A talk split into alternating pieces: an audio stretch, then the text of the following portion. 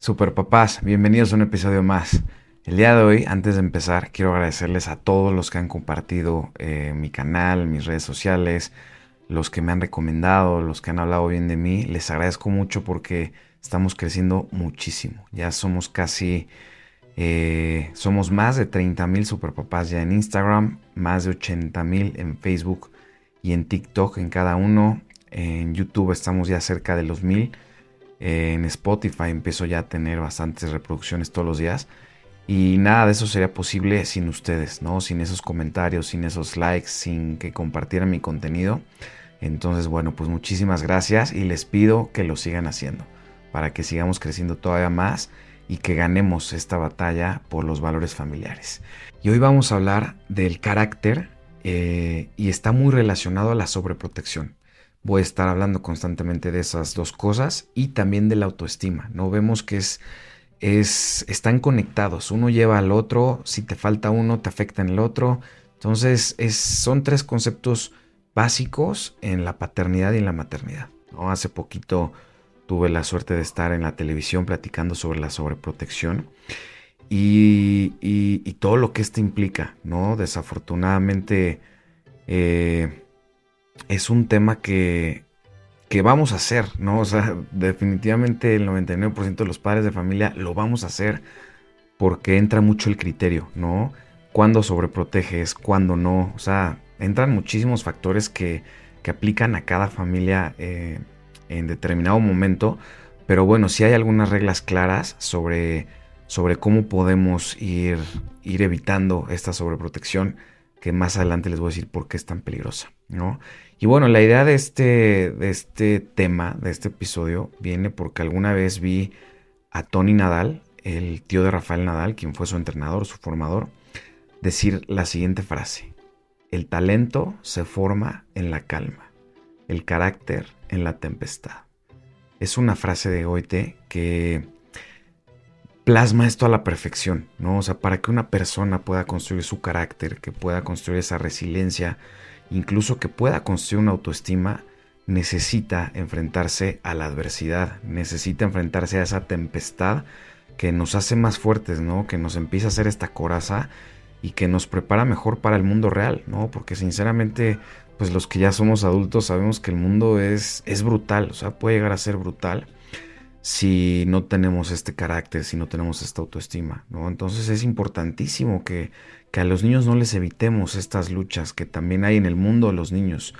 Yo platico mucho sobre, sobre fútbol, ¿no? Ahí vemos que en el deporte es una gran herramienta donde se puede construir el carácter de los niños y, también se puede destruir, ¿no? A través del deporte cuando se hace mal. Ahorita les voy a platicar un poquito más sobre eso. Pero bueno, quiero empezar con, Tony Nadal, que es, que es para mí uno de los mejores formadores que han existido. Él tiene un libro que les recomiendo mucho que se llama Todo se puede entrenar. Y en él platica de cómo fue entrenando a Rafa Nadal, ¿no? Lo que, lo que hizo diferente, lo que, lo que hacía diferente a Rafa Nadal cuando era niño. Y pues tiene anécdotas buenísimas, ¿no? Desde pues toda esa disciplina, toda esa exigencia que le, que le pedía a Rafa siempre desde muy chico. Y también por el otro lado, Rafa, que pues tenía de cierta manera este carácter ya de fábrica, ¿no? Era un niño pues bastante resiliente, bastante trabajador. Y pues se conjugó con estas grandes enseñanzas del tío y pues terminó siendo Rafa Nadal el que todos conocemos.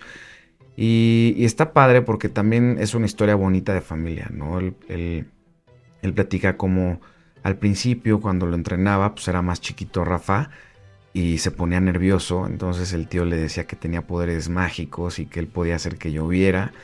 Entonces siempre, siempre Rafa, aunque era muy seguro de sí mismo, como que tenía este orgullo que nunca quería recurrir a su tío y pedirle que hiciera llover para que se cancelara el partido.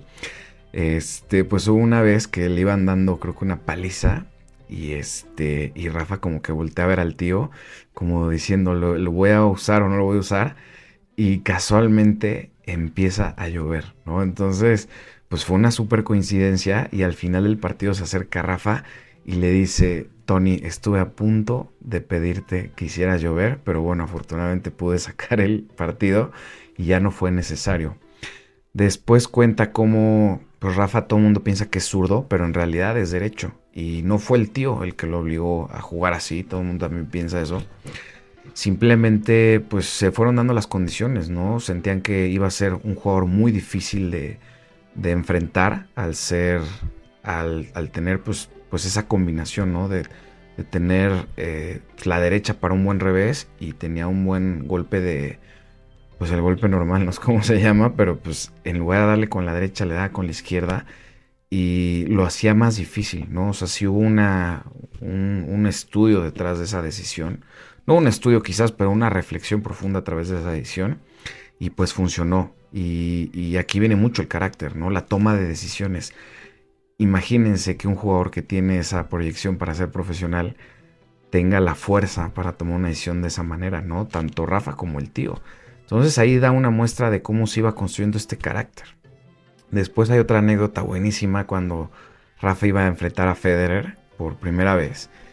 Y le dice Rafa a Tony, le dice, Tony, pues, ¿cómo ves las cosas? ¿no? Pues, es un jugadorazo, pero pues bueno, ¿tú cómo ves?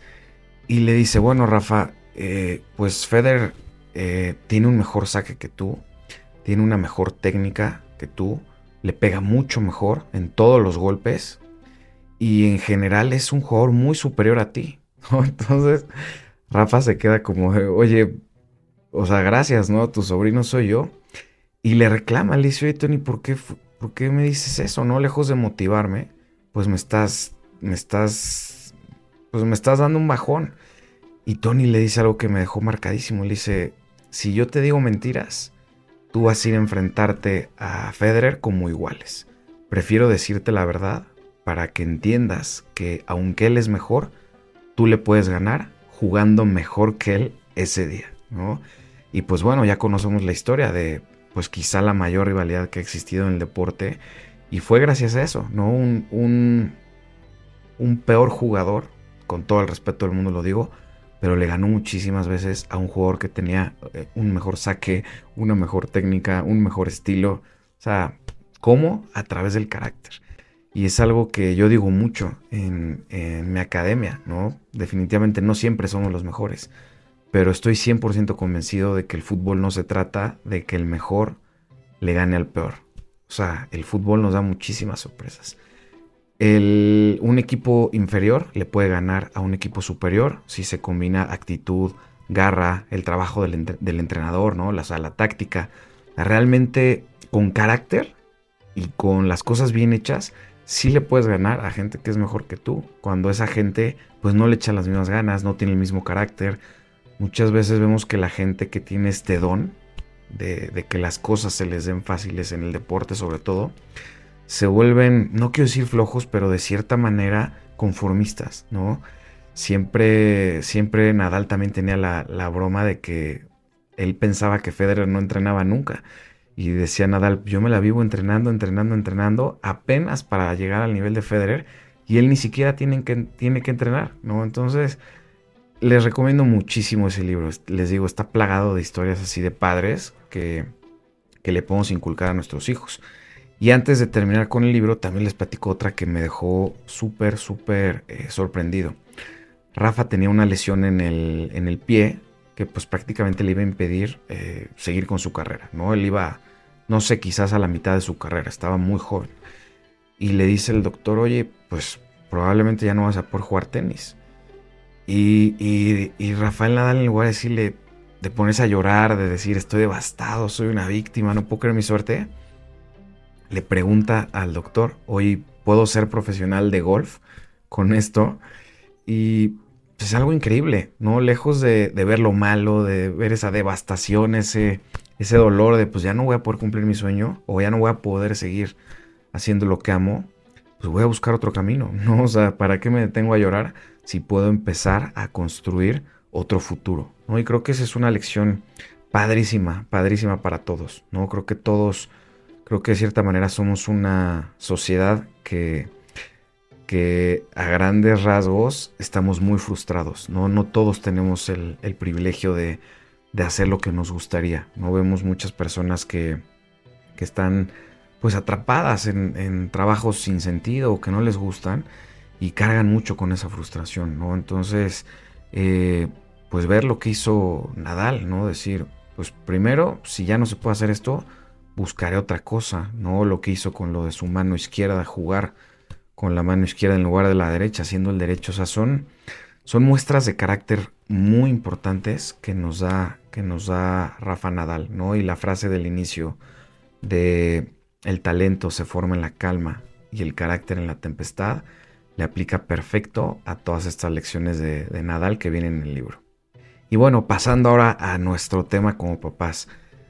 Para mí, de los principales trabajos que tenemos como papás es ayudar a nuestros hijos a construir carácter, ¿no? El carácter es, es el ingrediente principal de la autoestima.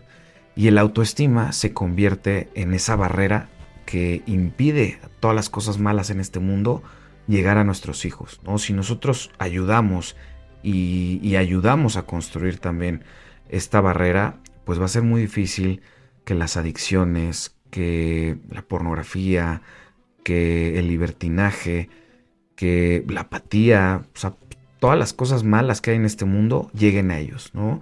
Si nosotros construimos un buen blindaje a través del carácter, créanme, nuestra, nuestro trabajo como papás va a ser mucho más fácil. El tema es que el carácter solo se puede construir y también a su vez solo se puede destruir durante la infancia. ¿no? Vemos que de repente hay niños que nacen con mucho carácter, ¿no? Que así es su personalidad, vemos otros que no. Entonces, para los papás que tienen hijos con mucho carácter, es muy importante que los ayuden a moldearlo, a canalizarlo de una manera positiva, ¿no? Porque el carácter, pues también es como un león, ¿no? Si, si lo mantienes bien, bien enjaulado, es valiosísimo, pero si, si se libera y se canaliza de una manera negativa, puede ser peligrosísimo.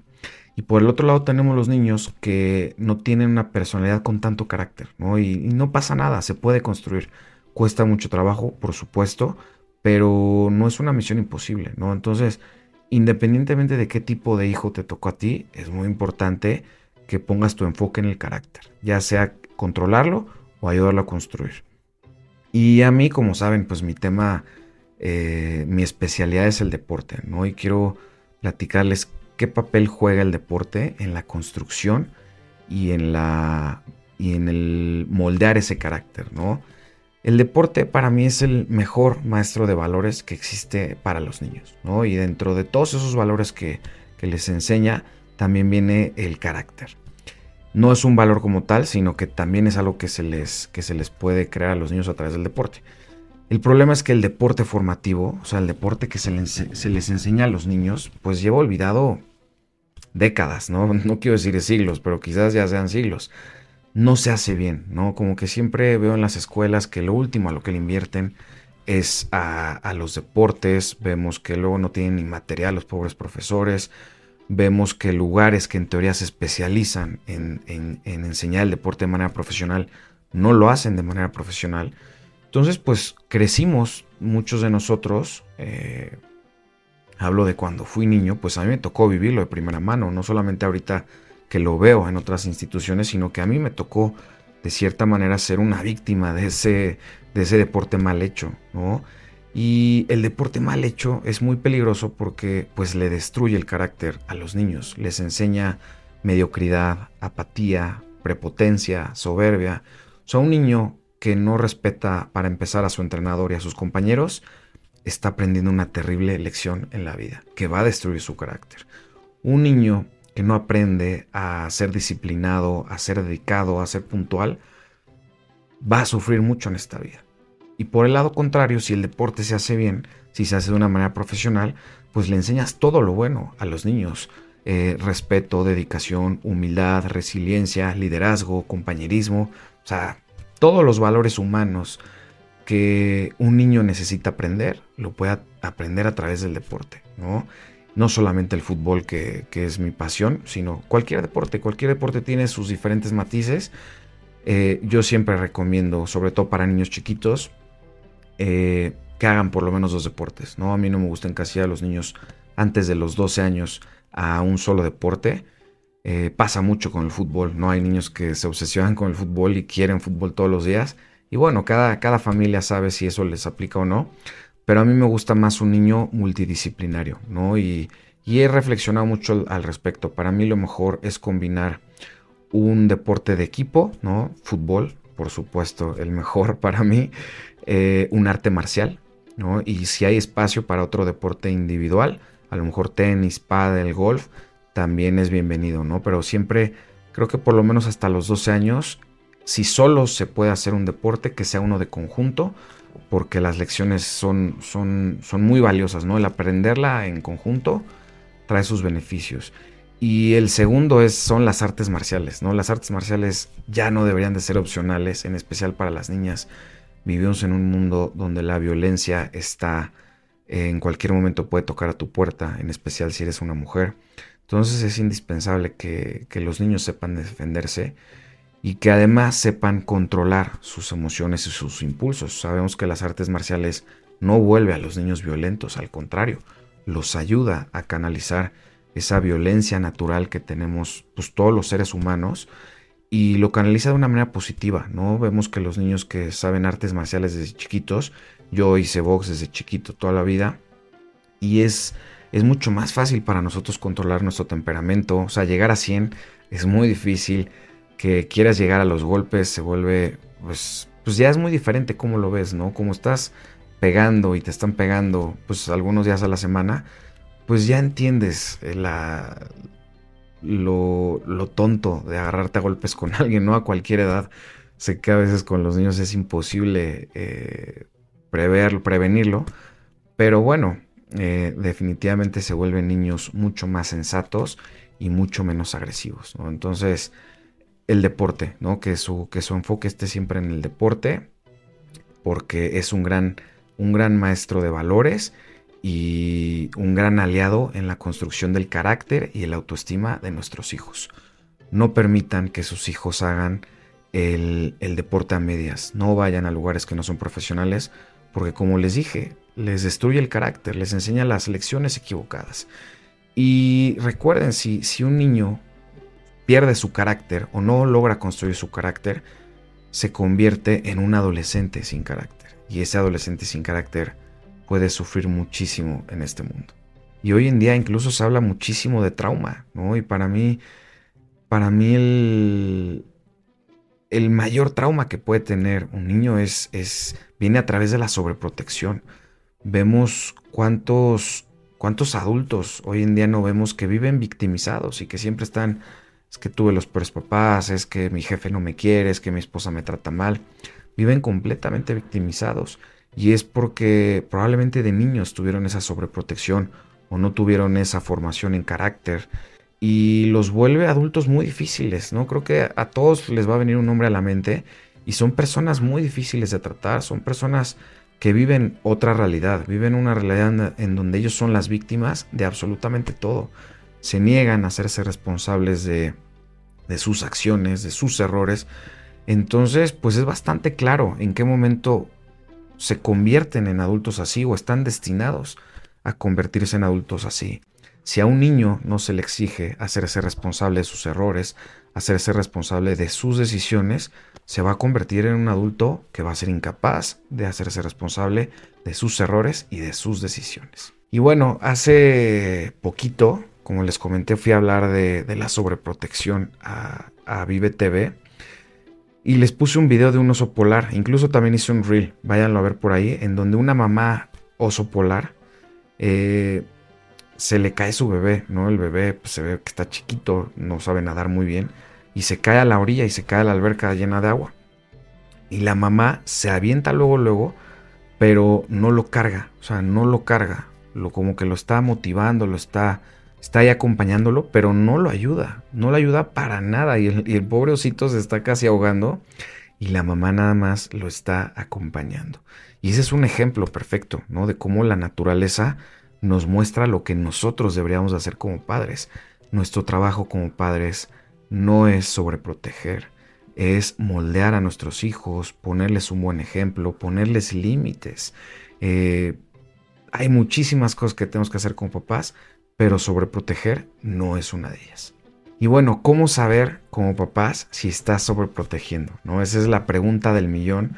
Como les dije, todos lo hacemos, ¿no? Yo, yo aquí que les estoy hablando, les aseguro, también lo he hecho.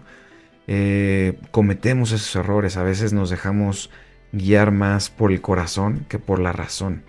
Pero creo que creo que si, si hacemos siempre ese ejercicio de, de antes de tomar una decisión, reflexionar si estamos siguiendo a nuestro corazón o a la razón, creo que vamos a evitarlo muchísimo, ¿no? Si de repente tomamos una decisión y nos sentimos incómodos al respecto, pues hay que replantearlo, ¿no? Siempre, siempre evitando hacerles un daño a nuestros hijos a través de la sobreprotección. Y para mí hay tres reglas esenciales, ¿no? Primero, no hagamos por nuestros hijos algo que podrían hacer por ellos mismos. Esa es la primera regla de la sobreprotección. No les recojan los platos, no les recojan los juguetes, eh, no les tiendan la cama, enséñenlos a ser eh, a su nivel, pero autosuficientes, que ellos sientan que participan, que son capaces de recoger su plato, que, que, empiecen ellos a forjar ese carácter a través de la participación activa en casa, ¿no? Que los niños no sean solo un mueble que están pide y pide cosas, ¿no? Que también ellos tengan responsabilidades dentro de casa. Eh, la segunda regla, esta es importantísima, nunca pidan para sus hijos un trato especial. Por supuesto que van a haber excepciones, ¿no? Temas médicos, temas emocionales importantes que ya estén eh, bajo atención psicológica. Por supuesto que hay que acercarnos a la escuela y hay que acercarnos a, la, a la academia deportiva para plantear la situación por la que está pasando nuestros hijos. Pero si no tienen eso, no pidan un trato especial. Sus hijos no son especiales, mucho menos para la MIS, mucho menos para el entrenador, mucho menos para el director. O sea, tenemos una generación de papás que les cuesta mucho trabajo entender que sus hijos solo son especiales para ellos, para nadie más. Un profesional de la educación no puede tener un trato especial con un niño. Estaría incumpliendo uno de los mayores deberes que es tratar a todos sus alumnos por igual. Entonces, nunca pidan un trato especial. Sobre todo porque si lo ven sus hijos, si sus hijos empiezan a dar cuenta que la Miss no le llama la atención porque la mamá se pone súper loca, que, que no puede sacar al hijo del partido porque ahí va a estar el papá reclamando, sus hijos van a empezar a aprender las lecciones equivocadas. Confíen en mí, no lo hagan, manténganse al margen. Sé que muchas veces es difícil, ¿no? Estamos en el partido de fútbol y vemos nuestro hijo que no ha entrado. Y nos dan ganas de ir a acercarnos y y, decirle algo al entrenador o incluso mandarle un mensaje que es todavía peor. Pero lo entiendo, lo están haciendo desde el corazón. Sin embargo, recuerden, el corazón no siempre puede triunfar por encima de la razón. Permítanle a sus hijos esa frustración, esa, esa adversidad, esa decepción, ¿no? Suena muy duro, pero los niños también tienen que sufrir, también tienen que llorar, también tienen que fracasar. Y esos son los mejores maestros de vida, ¿no? Eso los prepara para el mundo real, el mundo que, que nosotros como adultos sabemos que les está esperando. Y si los sobreprotegemos, pues imposible que ellos aprendan esas lecciones. Van a llegar a los 35 años y van a seguir esperando la sobreprotección de sus papás. Tercero, para mí eh, también viene ligada eh, al tema educativo y deportivo pero es no desafiar la autoridad de los formadores y de los educadores, ¿no? Si la MIS decidió castigar al hijo, hay que respetarlo. Si el entrenador decidió no convocar a, la niña o al niño al partido, hay que respetarlo, ¿no? Si de repente ya vemos que, que, que la escuela o la academia deportiva pues ya es muy inconsistente o ya es o ya vemos que nuestros hijos no tienen un futuro ahí, pues se vale cambiar, se vale cambiar a otro lado y buscar nuevas oportunidades, pero lo que no se vale es estar desafiando constantemente la autoridad, ¿no? Hay que respetar, somos nosotros los que nos tenemos que adaptar a las instituciones y no las instituciones a nosotros. Creo que mucho del caos que vemos eh, en estos últimos años y en especial con esta generación de papás viene de ahí, ¿no? Viene de la sobreprotección tenemos una generación de papás que están acostumbrados a esa sobreprotección y esperan lo mismo de las escuelas, quieren imponer sus condiciones, quieren marcar las reglas, quieren poner los lineamientos y que las instituciones se adapten a ellos. Y es algo que, que es insostenible, ¿no? Porque son tantos papás, tantas familias, tantos criterios tan diferentes que una institución que se dedica a, darle gusto a todo mundo es insostenible, ¿no? Y se los digo por experiencia. Hay que, hay que formar a los niños con muchos valores, hay que ser muy profesionales, hay que contratar a las mejores personas, pero nunca podemos jugar al juego de darle gusto a todos los papás. Y como papás debemos de dejar de esperar que las instituciones lo hagan. Entonces, superpapás, recuerden, nuestra principal tarea en la infancia es la construcción del carácter. ¿Qué impide que los niños formen su carácter? La sobreprotección. La sobreprotección es uno de los mayores peligros que, a los que se pueden enfrentar nuestros hijos, porque les vamos a ahorrar muchas batallas en su infancia, pero en cuanto lleguen a, la adolescencia, a la juventud y a la adultez, de verdad que van a sufrir muchísimo, ¿no? Incluso mi querido amigo el doctor Romanovsky, que estuvo hace poquito en el podcast, me dijo la sobreprotección es un modo de violencia. Imagínense qué fuerte, ¿no? Entonces llévense eso de tarea. Esta, este fin de semana trabajen en esto con sus hijos. No les hagan la tarea, no les recojan su cuarto, no, no les recojan los platos, involúcrenlos, ayúdenlos a que, a que empiecen a formar ese carácter no se metan con sus entrenadores, no se metan con sus mises. Siempre creo que tenemos que ser un frente unido, eh, padres de familia y formadores y educadores, a favor de los niños. ¿no? En el momento en que nosotros nos empezamos a pelear, los niños se van a llevar las lecciones equivocadas y los que más van a sufrir son ellos. Así que bueno, superpapás, a construir el carácter de nuestros hijos y a evitar a toda costa la sobreprotección. Cuídense mucho.